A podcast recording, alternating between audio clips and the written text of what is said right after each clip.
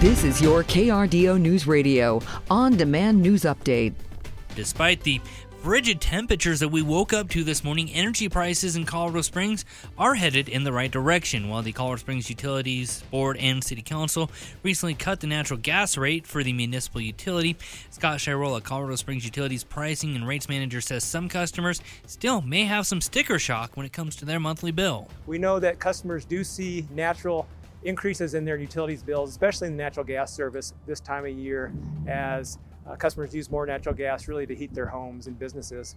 Um, even though a customer may keep their thermostat at 68 degrees all year round, uh, when it gets colder, uh, like it is today, furnaces work harder really to keep the home at that temperature. So it's natural for customers to use more natural gas. While it's important to lower your thermostat to a sensible temperature, energy experts also caution not to set it too low to avoid both health problems as well as frozen pipes. Colorado Springs police, meanwhile, have a suspect under arrest after a months long investigation into online distribution of child sexual abuse material. The CSPD's Internet Crimes Against Children unit, along with the National Center for Missing and Exploited Children, found a number of items related to child sexual abuse being uploaded, leading to a search warrant and subsequent search of a home in the 400 block of South Hancock. That investigation led to the arrest of 64 year old James Wolford, a registered sex offender on charges of sexual exploitation of a child. Colorado Springs police, meanwhile, are warning about a sexually violent predator who is now living at the Springs Rescue Mission on Las Vegas Street. Tad Johnson has a record of convictions for a number of violent sex crimes, including felony menacing, sexual assault on a child, harassment, and public indecency.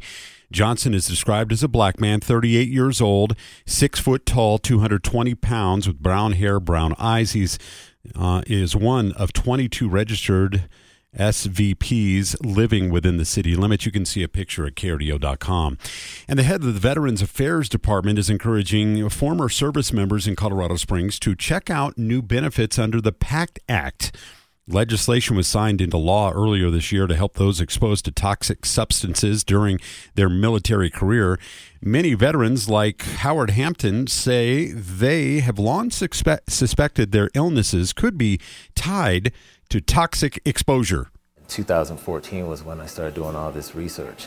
And I started seeing that there was a large amount of birth defects that was happening in Fallujah, Iraq, because of so many things that were in the water, certain things that were dropped, and things like that, along with the burn pits, which really gave me a lot of ideas of maybe there's something to this that I should be looking into. Please file your claims. We'll get to processing them. If you are suffering a terminal condition, we'll get right on it. If you're suffering cancer, you'll be at the top of the list when we begin processing the rest of those claims on January 1. Secretary Denis McDonough visited the local VA clinic yesterday to talk about the burn pit bill and how it could impact veterans. And the Army, one step closer to completing its objective of destroying a chemical weapon stockpile in Pueblo County. The latest update from the Pueblo Chemical Depot says more than 91% of that stockpile has been wiped out. The depot, originally storing more than 2,600 tons of blister agent, mustard, and projectiles and mortar rounds, that has been whittled down to just over 200.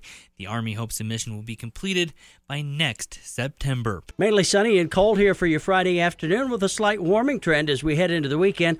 We'll see high temperatures today in the upper 20s. Colorado Springs about 35 in Pueblo. Frigid overnight. We've got single digit starts once again Saturday morning down to 6 degrees Colorado Springs, 8 in the Steel City. Tomorrow afternoon we're back into the low 40s to the mid 40s around Colorado Springs and Pueblo and not quite as cold Sunday morning with morning starts down into the low teens and afternoon highs in the mid and upper 40s. From the Storm Tracker 13 Weather Center, I'm meteorologist Chris Larson for KRDO News Radio. Get news, traffic, weather live on KRDO's Morning News weekday mornings from 5 to 9. KRDO's Afternoon News weekday afternoons from 4 to 7. On KRDO News Radio or anytime at KRDO.com.